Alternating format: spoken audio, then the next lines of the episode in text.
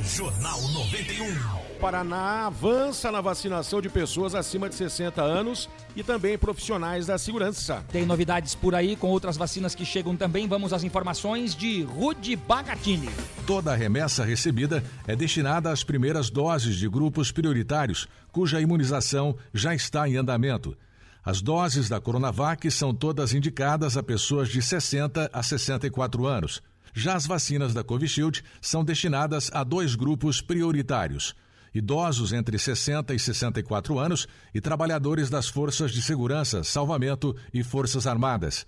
De acordo com o secretário de Estado da Saúde, Beto Preto, a orientação é que todos os municípios sigam o que está preconizado no Plano Nacional de Imunização. Evitem usar a segunda dose como primeira dose, que vai faltar.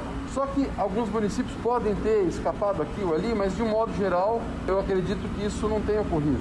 Houve um atraso na entrega do insumo farmacêutico ativo do Butantan.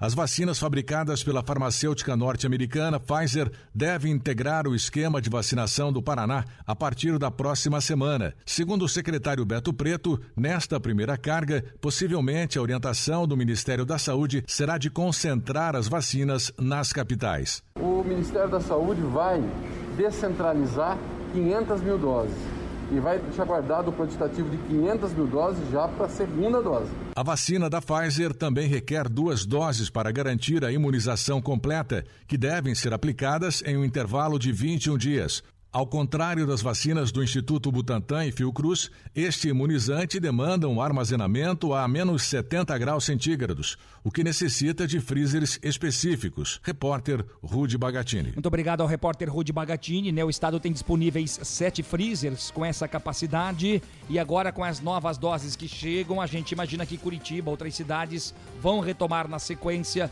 a sua campanha de vacinação para novos grupos.